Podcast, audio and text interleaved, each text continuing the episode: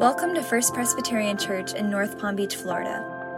We exist to help people pursue and share gospel driven lives. We hope whether you're investigating faith, a seasoned follower of Jesus, and anywhere in between, this podcast helps you connect with Jesus.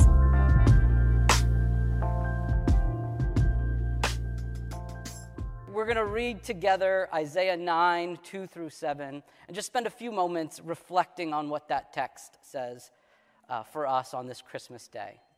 So listen as I read the passage. The people who walked in darkness have seen a great light. Those who lived in a land of deep darkness, on them light has shined. You have multiplied the nation, you have increased its joy. They rejoice before you as with joy at the harvest, as people exult when dividing plunder. For the yoke of their burden and the bar across their shoulders, the rod of their oppressor, you have broken as on the day of Midian.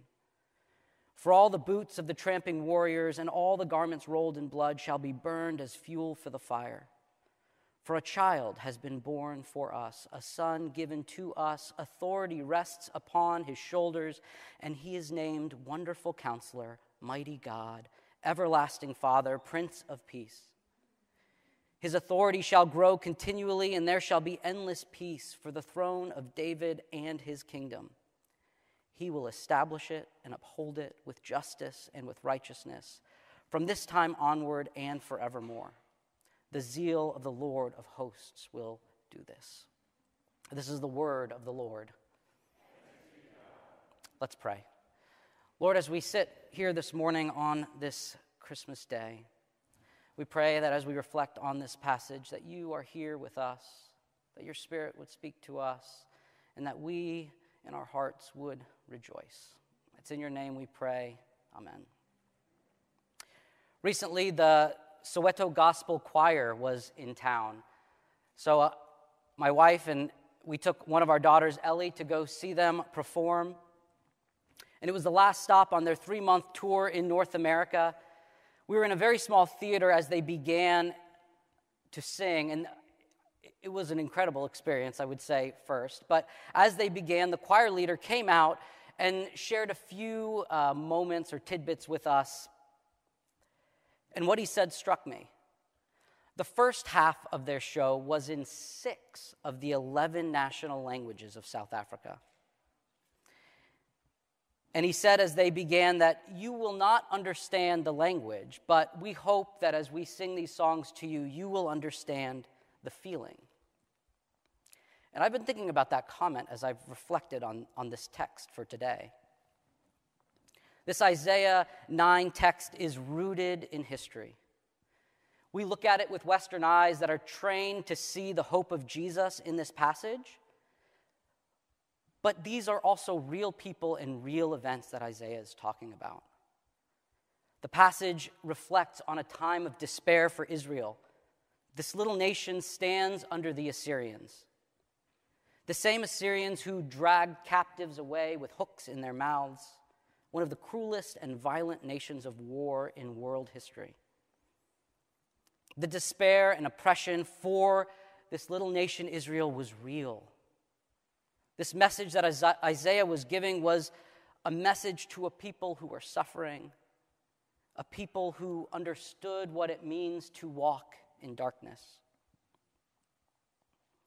There was a moment when the choir was performing the other night where they were singing a song and it was very intense.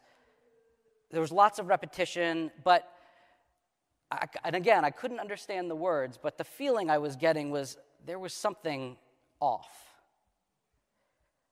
There was something haunting about this song. And after the song, the audience, including me, applauded. But the feeling I had was that applause was not what one should do after the song that they had just sang, and I didn't understand why. But afterwards, I looked up the song and the translated lyrics. The lyrics repeated over and over again said this They will run away, they will run away, they will run away, they will run away. We'll shoot them with guns, and they'll run away. We'll shoot them with guns, we'll shoot them with guns. They are running away we have conquered them. The people of South Africa and the people of this choir know what walking in darkness is and living in deep darkness. The history of South Africa and the apartheid re- regime and the suffering of people during this time is not far in our past. This theme of walking in darkness over and over again repeats itself throughout history.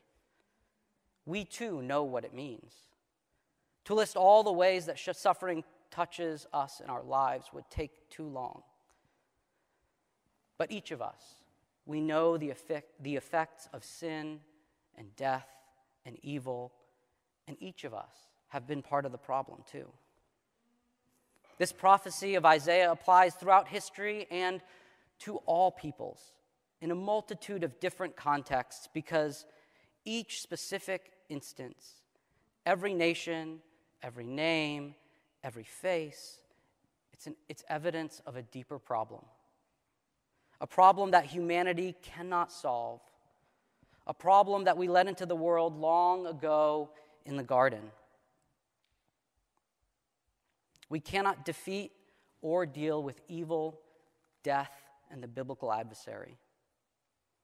And that's what this text tells us. Isaiah 9 says, God will be the one to break the yoke upon humanity's shoulder and the rod of our oppressor. Our text refers to this day, a day of Midian, that God will work just on that day, just as he did on that day. And it reminds us of a day in Israel's past where God stepped in and clearly saved them from the Midianites. He did it in a way that it could not be doubted that it was God's act, God's action, and not something that humanity did. Isaiah says, For a child has been born to us, a son given to us. Here in the middle of the Old Testament, there is a statement of the incarnation, a statement about the second person of the Trinity, early evidence of what John in his gospel in the very first chapter tells us. The Word became flesh, a child and a son. The Son of God and Mary's child Jesus Christ, the Word of God, becoming like us, fully God and fully human. And this week, as I reflected on our text, I have thought about that statement from the choir leader. We may not understand the language, but we can understand the feeling. The incarnation, what we celebrate on Christmas, is a mystery that is impossible to explain. People have tried. Some in church history have tried to say that he wasn't really a human, but he was the divine clothed to look like a man. Or some have said that he was a man, but an, only an elevated type of man. Some have said he wasn't God with a big G, but a God with a little g. Maybe like Hercules or something else along the lines of Greek mythology. But that is not what Scripture tells us. Scripture tells us that he was fully God and fully human. And this moment that Scripture talks about in the second chapter of Luke, it also is rooted in history. Luke gives us specific names, specific events, specific people in order to give this event a backdrop. Help us to understand that these are real things happening in history. I've heard what we've what we have in the incarnation explained as a mystery and a miracle. I mean, how does a virgin give birth? How does God, the creator of all things, he who holds the universe in his hand, God, the one not confined by time or anything else, how does he step down into time, into the confines of humanity, and become one of us? Fully one of us. St. Augustine has some wonderful sermons on Christmas, and in one in particular, he addresses the divinity and humanity of Christ in a way that elicits our wonder and our confusion at the same time. So I just wanted to read this little excerpt out of one of his sermons. I really think he captures it and says it really well. I think it's coming up on the screen. This child, born of the Father, created all ages, now born of a mother he has commended this day. That first nativity could not possibly have had a mother. nor did the second one call for any man as a father.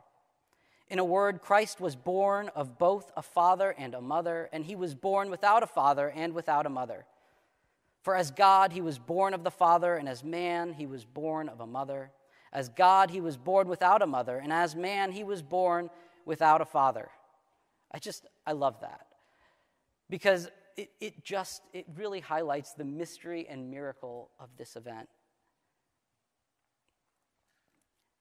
Here he is, the great light dawning on those living in deep darkness, the one who will shoulder the cross in order to break the yoke upon the shoulder of humanity, the one who will destroy the rod of our oppressor, sin and death, the one who will one day institute a rule that will be full of peace and that will have no end. I really don't know how to explain the incarnation. It is wonderful and confusing.